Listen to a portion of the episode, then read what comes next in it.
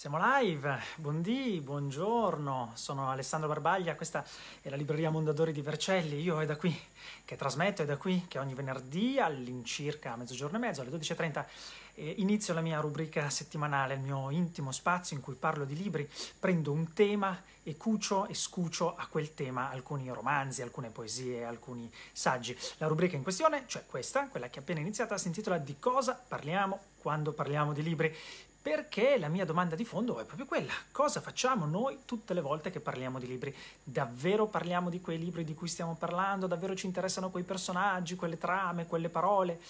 O forse parlare di libri ci interessa perché ci permette di arrivare molto più lontano rispetto a quegli stessi libri, molto più lontano rispetto a quelle stesse trame.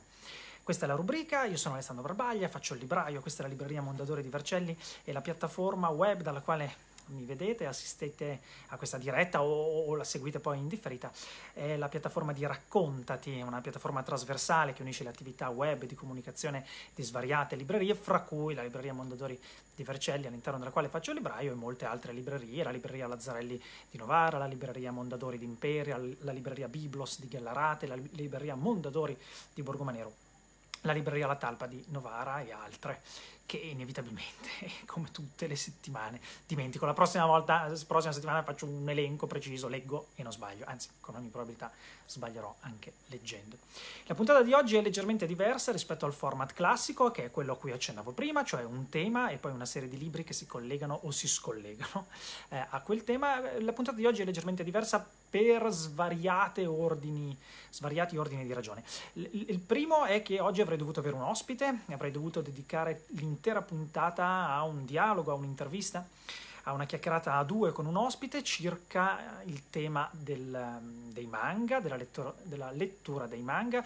Eh, anche la settimana scorsa avrei dovuto farlo e anche la settimana scorsa eh, non sono riuscito a organizzarmi bene e quindi insomma le cose sono saltate. Altro imprevisto abbiamo avuto questa settimana, quindi non sono in compagnia di un ospite, sono, sono solo e quindi la puntata in qualche modo eh, è stata completamente stravolta. La second, secondo ordine di, di, di ragioni per cui la puntata di oggi sarà leggermente diversa è che ieri con Veronica, la libraia Rabdomante, abbiamo trasmesso sempre in diretta, sempre dalla libreria Mondadori di Vercelli, la nostra trasmissione dal titolo Il pezzetto di storia eh, che, che trovo mia, che scopro mia. È un, un format un po' più complesso rispetto a questo, prevede eh, la lettura di uno, due, tre romanzi suggeriti da me e, e da Veronica e poi un incontro mensile all'interno del quale io e Veronica raccontiamo i pezzi di storia che abbiamo trovato nostri, personali, eh, biografici all'interno dei libri che abbiamo letto e indagato e facciamo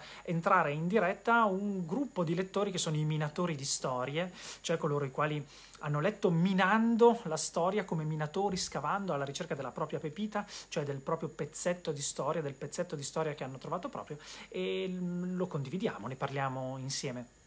L'iscrizione a questo gruppo di Scrivi Lettura è ovviamente gratuita, eh, avviene per il tramite di una mail, voi ci scrivete a storie che scopro mie chiocciola gmail punto com, il martedì ricevete la newsletter settimanale e poi a questo punto a luglio eh, rifaremo il pezzetto di storia che scopro mia eh, minando, cioè leggendo come minatore di storie i tre romanzi di cui eh, ieri abbiamo dato i titoli che poi nelle prossime puntate e nelle prossime newsletter eh, ricorderemo. Quindi insomma ieri con Veronica, la, la libraia Rabdomante, la libraia di poesie d'amore in pausa pranzo, eh, abbiamo fatto il pezzetto di storia che, tro- che scopro mia e, e quindi oggi il mio di cosa parliamo quando parliamo di libri è rivoluzionato, manca l'ospite, ieri ci siamo dedicati giustamente al pezzetto di storia che scopro mio e oggi è tutto nuovo, tutto rivoluzionato. Quindi di cosa parliamo quando parliamo di libri, attorno a quale tema naviga? È la, la, è la giovinezza, la giovinezza e, e la gioventù,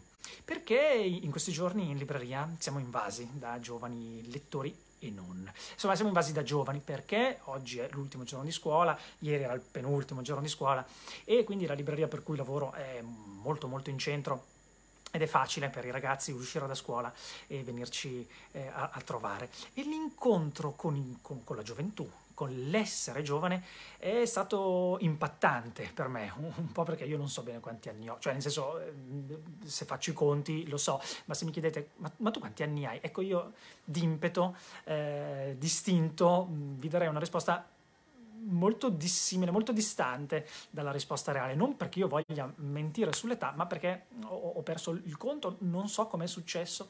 Eh, io ho quaranta anni e, e questa cosa non me la spiego, non so quando li ho compiuti, quaranta anni, non ho idea di quando siano passati. Beh, insomma, in questi giorni, anche per cercare di trovare una ragione a, a, a, al mio essere spiazzato dinanzi alla mia età e a, a, alla distanza abissale Eh, che vivo con i ragazzi giovani, molto giovani, che frequentano le scuole medie o gli anni delle superiori e che giustamente vengono in libreria per scegliere i libri per l'estate, le letture estive, stavo leggendo di Leonardo Caffo, eh, filosofo giovane, anche se lui stesso, mh, come dire, nel libro di cui sto per parlare sostiene che la definizione di giovane filosofo sia quasi un ossimoro, perché eh, consideriamo sempre i filosofi come qualcosa che ha a che fare con un'età matura, ecco, matura, eh, con un'età che ha permesso all'intelletto di maturare fino al punto di creare una teoria filosofica che spieghi l'essere. Ma insomma, prendetela così, questa è la definizione mia, eh? Caffo ne dà una molto migliore, però è Caffo a sostenere che molto spesso eh, giovane filosofo è considerato ossimoro, anche se poi, e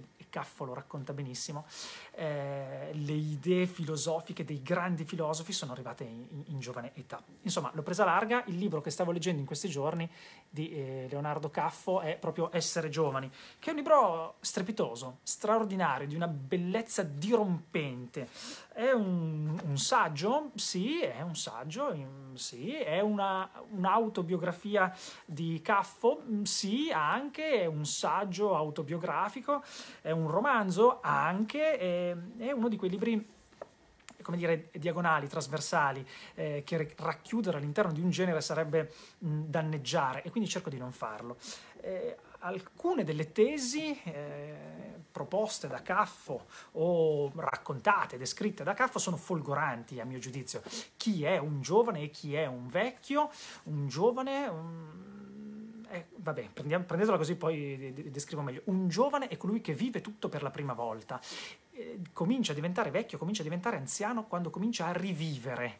Ecco che la gioventù trova come argine il fatto di rivivere. I giovani vivono tutto come se fosse la prima volta, com come se fosse inedito, come se fosse nuovo. I bambini poi in maniera sperticata e particolare. Gli, gli adulti, gli anziani tendono a rivivere.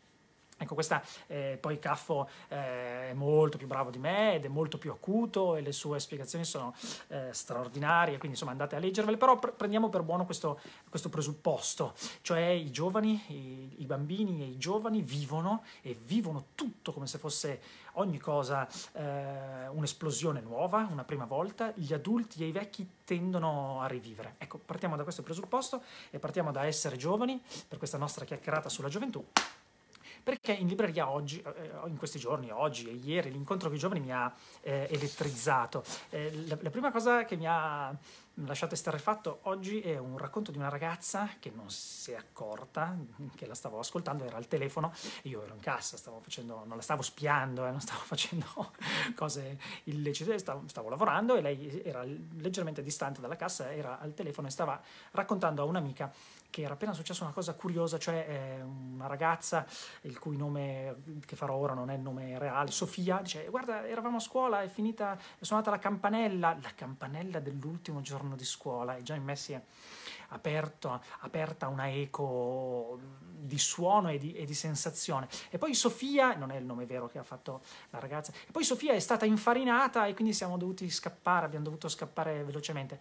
Sofia è stata infarinata. Mi sono domandato che linguaggio fosse, cosa stava dicendo questa ragazza al telefono a questa sua amica, che esperienza era quella che ha vissuto questa Sofia, è stata infarinata. Chissà, magari nel gergo giovanile di oggi infarinare significa corteggiare, quindi Sofia è stata corteggiata, oppure chissà, è stata presa in giro. Non sapevo esattamente cosa significasse infarinare. Poi mi sono accorto che la ragazza che stava parlando era sporca di farina, aveva della farina.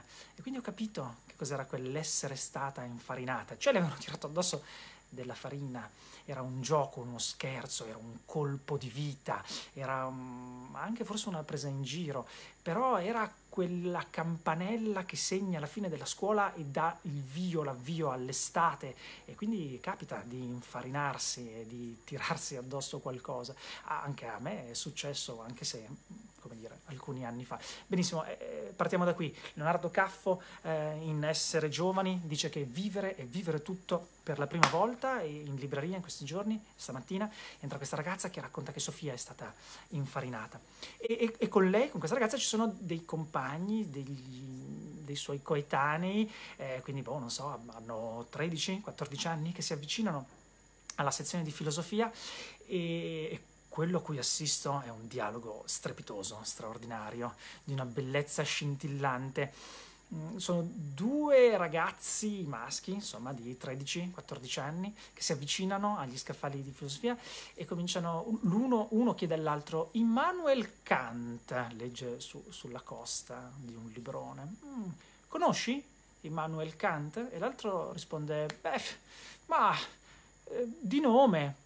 E questo gli dice, di nome Immanuel. E io ho pensato, è straordinario, è bellissimo, è un'esplosione veramente di gioventù, di giovinezza, stanno vivendo tutto per la prima volta, Kant gli è esploso per la prima volta, così a, a, a un occhio non, non, non, non, non, non attentissimo mio, insomma, mi sembravano quanto di più distante dal, da, dal poter essere e anche dal poter diventare dei lettori e degli studiosi di Kant, ma Kant gli era esploso per la prima volta, lo stavano in qualche modo incontrando, conoscendo, chissà Che, che effetto farà. E poi un altro incontro pieno di gioventù e di giovinezza, una loro coetanea, magari compagna di classe, si è avvicinata in cassa dove io stavo seguendo come, mh, come, come spettatore dinanzi a queste esplosioni di gioventù, gli scherzi, a, a, allo scoccare della campanella dell'ultimo giorno di scuola, l'esplosione di Immanuel Kant, conosciuto solo di nome, di nome Immanuel. Che straordinaria meraviglia. Si avvicina questa ragazza e mi fa la domanda più bella del mondo. Credo di non aver mai sentito una, una, una richiesta così bella. Mi chiede, scusa, ma um, avete, avete il fumetto? Ma sì, tutta una sezione sotto, di fumetti, manga. Sì, ma io ne sto cercando uno in particolare. Cioè, dimmi, dimmi che fumetto particolare. Sto cercando il, fu, il fumetto, il fumetto Pascal. Il, il, il fumetto Pascal? Sì, sì, sì, di Pirandello. Ho perso un battito cardiaco e poi ho capito che stava cercando il fu Mattia Pascal di Pirandello. Ho perso un battito card cardiaco che è un, un'operazione, una reazione dell'anziano dinanzi alla vita che esplode nella, nelle vene dei giovani. E ho pensato, che meraviglia! Questa ragazza non sa niente di Pirandello, non sa niente del fu Mattia Pascal, si approccerà alla lettura di quel capolavoro come se la vita le sbocciasse dinanzi per la prima volta. È una lettrice totalmente eh, capace, che sarà totalmente capace di vivere la meraviglia, lo stupore, la magia del fu Mattia Pascal, che leggerà senza saperne nulla. E quanto nutriente è eh, il fu Mattia Pascal letto senza sapere niente del fu Mattia Pascal. Ecco, ho trovato questi tre incontri, il buio oltre le seppie, ho trovato questi, questi tre incontri con i giovani bellissimi, spiazzanti per me, che ormai vivo la distanza da quel tipo di essere giovane, finché uno di loro non mi ha fatto la domanda che ha distrutto tutto, che ha distrutto la mia magia, la mia meraviglia, la, la, la, che mi ha fatto sentire vecchio, molto vecchio, e, e che è la ragione per cui la puntata di oggi sarà particolarmente eh, sarà diversa rispetto al format solito di, di cosa parliamo quando parliamo di libri. Questo ragazzo mi ha guardato, ha pagato il libro che ha acquistato e mi ha chiesto, è tanto che lavori qui? Avrà avuto tredici quattordici anni, io dico, beh sì, da quando abbiamo aperto. Ti ho già visto, ti ho già visto, sai? Ti ho già visto, sai? Quel ti ho già visto, sai, ha aperto in me un, eh, come dire, davvero un, un baratro che mi ha portato a ciò che io considero il più bel libro sulla giovinezza e sulla gioventù di tutti i tempi e che da vecchio Barbogio, quali sono, ovviamente, altro non potrebbe essere che il giovane Holden. di Salinger. Ma quel "ti ho già visto, sai", detto da un ragazzo giovane rivolto a me, che sono inevitabilmente un vecchio, seguendo la tesi di Caffo, per cui i giovani vivono tutto come se fosse la prima volta, come se fosse l'esplosione di vita che gli si palesa dinanzi, mentre i vecchi tendono a rivivere, mi ribalta e mi riporta al giovane Holden in questa paginetta che in qualche modo vi leggo. Ora, io so che leggere qualcosa, come dire, assistere a una lettura eh, in una diretta alla, alla internet è tendente, qualcosa che, insomma, forse è, è, è, è, più, è, è più piacevole sedersi sulla sedia del dentista, però ci, ci provo. E, e, e cerco di raccontarvi perché quella domanda "ti ho già visto, sai" mi ha aperto un baratro e mi ha spiegato benissimo qual è la differenza fra l'essere giovane e l'essere vecchio, quali sono. Giovane Holden, siamo a pagina centoquarantadue, se avete l'edizione ultima di Einaudi potete seguire con me. Ovviamente eh, Holden è appena entrato al Museo di Storia Naturale e, e si guarda attorno e si rende conto che la scuola La scuola che tesseva la coperta stava chinata in avanti e le si vedevano i seni e via dicendo. La scuola ovviamente mh, è, un, è un manichino, e siamo al Museo di Storia Naturale. E le si vedevano i seni e via dicendo. E tutti noi allungavamo il collo per vedere bene là quei seni e via dicendo. Anche le femmine lo facevano, perché essendo delle bambine di seno ne avevano quanto noi. Poi, subito prima di entrare nell'auditorium, proprio accanto alle porte, c'era un eschimese. Sì, stava seduto accanto a un buco di un lago ghiacciato e, e ci pescava dentro. Accanto al buco c'erano un paio di pesci che aveva già preso. Ragazzi, quel museo era pieno, pieno, era pieno di teche. Al piano di sopra ce n'erano anche di più, con dentro cervi che bevevano l'acqua delle pozze e uccelli che volavano a sud per l'inverno. Gli uccelli in primo piano erano tutti impagliati e appesi a dei fili. E quelli sullo sfondo erano semplicemente dipinti a un muro, ma sembrava davvero che stessero volando tutti verso sud. Ecco, adesso inizia la parte migliore, la parte che spiega qual è la differenza fra l'essere giovane e vivere tutto per la prima volta e l'essere anziano e cominciare a rivivere. La cosa migliore di quel museo, però, è che tutto rimane sempre esattamente dov'era e dov'è. Nessuno si muove.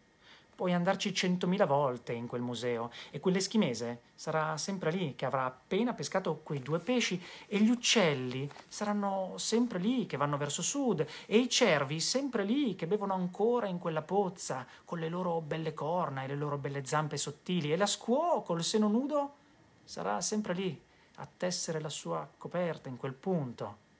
Nessuno cambia mai lì dentro. L'unico che cambia sei tu. Non perché eri molto più grande o roba del genere. No, no, non era quello.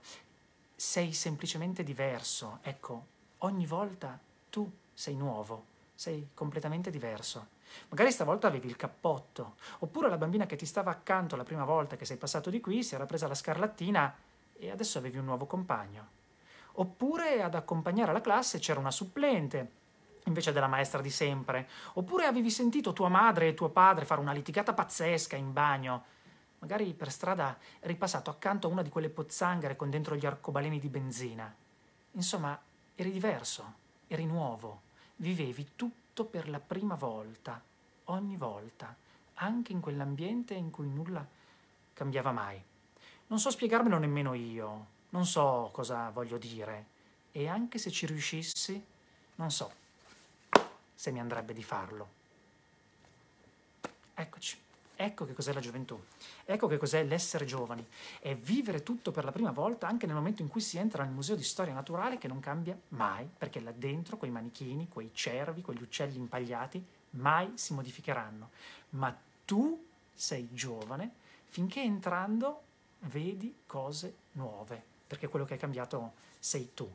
Ed ecco perché quel ragazzo che stamattina mi ha guardato e mi ha chiesto ti ho già visto, sai. Ecco, mi ha fatto sentire come l'eschimese chinata eh, con il seno appena accennato, o come un cervo impagliato, mi aveva già visto, e eh, facevo anch'io parte del suo museo di storia naturale, e lui era sempre nuovo, e sarebbe stato nuovo ancora domani, e ancora do dopodomani, dopodopodomani, ogni volta in cui lui entrerà in libreria sarà giovane, sarà nuovo, e io sarò quel vecchio barbogio impagliato, a meno che a salvarmi non vengano le storie, a salvare me, eh, lettore prima di tutto e libraio poi, non vengano le storie, come quella di Leonardo Caffo, Essere Giovani, eh, al quale chiedo scusa qualora dovesse mai seguire eh, questa, questa breve diretta, eh, ho parlato troppo, troppo poco del suo libro, che invece ho trovato straordinario, ma credo che sia uno di quei libri eh, la cui meraviglia, il cui stupore, il cui senso, il cui nutrimento